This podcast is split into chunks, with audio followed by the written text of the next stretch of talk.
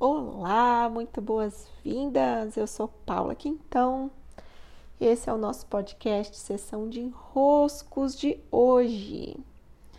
Bem, eu tenho aqui um enrosco que foi vivido não somente nas perguntas do Instagram, mas chegou para mim através de uma mentoria. Longa história que eu vou resumir em uma questão. Paula, qual é o vínculo entre propósito e abundância? Ou mais necessariamente, Paula, pelo amor de Deus, me explica como que é possível eu estar vivendo o meu propósito e a coisa não gira, não é abundante. Eu fico sem dinheiro. Não é possível que tem que ser assim. Então, primeiro vamos contextualizar, né? Não, não é para ser assim. A vida não é para ser em escassez. Natural da vida não é esse. É. E o que é abundância? abundância não é você ter sete dígitos em sete dias, seis dígitos em sete dias. Não é você ter cem milhões na sua conta. Não é você tem ter cem mil reais ou você ter um imóvel, você ter um carro, não é. Não é isso que representa a abundância. A abundância é um fluxo que passa por mim para que eu possa ser Paula.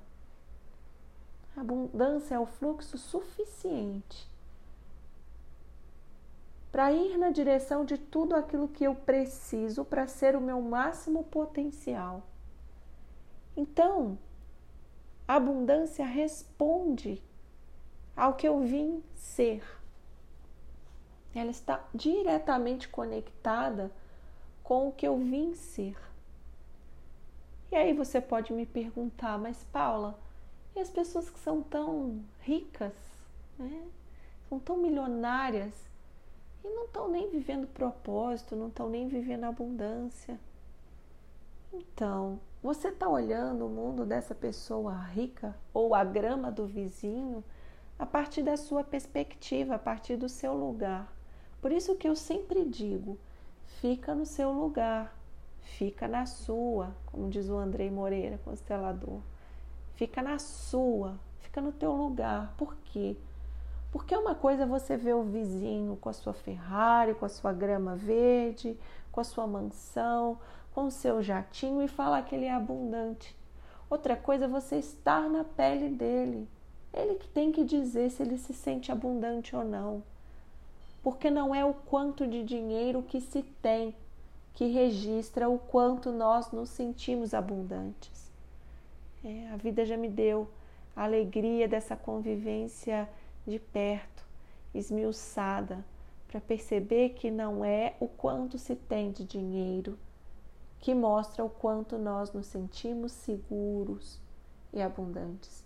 Existe um livro que aqui eu posso te indicar por falar nessa segurança que tanto se busca através do dinheiro e que não é alcançada através do dinheiro.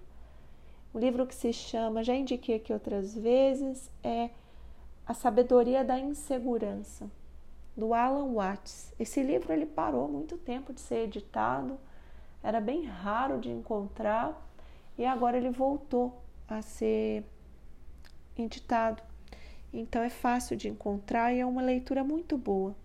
Porque o argumento do Alan é que por mais que você tente criar mecanismos para te dar, te trazer essa sensação de segurança, não está no, no mecanismo, por exemplo, não está numa poupança, não está na casa luxuosa, não está no, não está no elemento a sensação de segurança.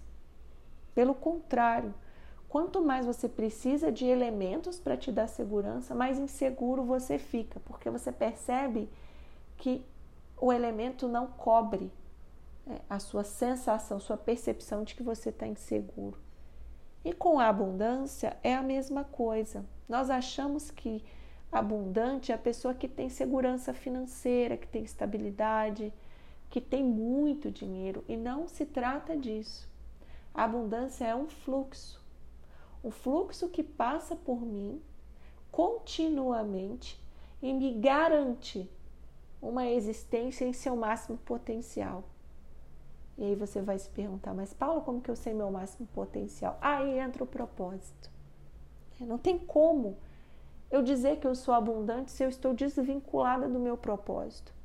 E essa chatice de discurso do propósito tomou um grau que virou quase um vírus, uma contaminação, em que as pessoas deixam de fazer, deixam de trabalhar, deixam de fazer o que tem para fazer para descobrirem o seu propósito.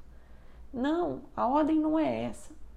A ordem é faça algo, esteja a serviço e por estar a serviço, por estar criando, por estar se colocando no jogo, fazendo o que tem que ser feito, atuando com o que você tem para atuar hoje, você vai lapidando o seu propósito, você vai lapidando o que eu sou, o que eu sou, o que está tão disponível em mim que eu faço com a maior naturalidade, eu faço com brilhantismo, eu faço com gosto não tem a ver também com esse mimo excessivo de querer fazer só o que eu gosto, querer fazer só o que eu amo. Não se trata de fazer só o que você ama, não é isso. É de se colocar a serviço com o que você tem. No fim das contas, o propósito ele pode ser melhor compreendido quando você foca no seu serviço. O que eu tenho para trocar o que eu tenho hoje para somar a partir do lugar que eu estou. Quem sou eu a partir do momento em que eu sirvo? Servir, vir a ser. Por isso que nos últimos anos, meses, eu me dediquei tanto a estudar o servir, porque sem servir não tem como você ir para o mundo, viver seu negócio, viver sua abundância, viver sua entrega de valor. Você precisa se colocar numa postura de servir uma postura. Então, por isso é muito comum né, estarmos em processo de despertar espiritual ou mesmo de encontrar o propósito e você ser recomendado pelo seu mestre é, aí fazer um seva, um trabalho voluntário. Vai fazer qualquer coisa, meu filho, vai trabalhar. Porque não é em casa, é vendo vídeos, assistindo televisão, assistindo filmes inspiradores, fazendo mil processos individuais, terapêuticos, que você vai descobrir o seu propósito. Não é.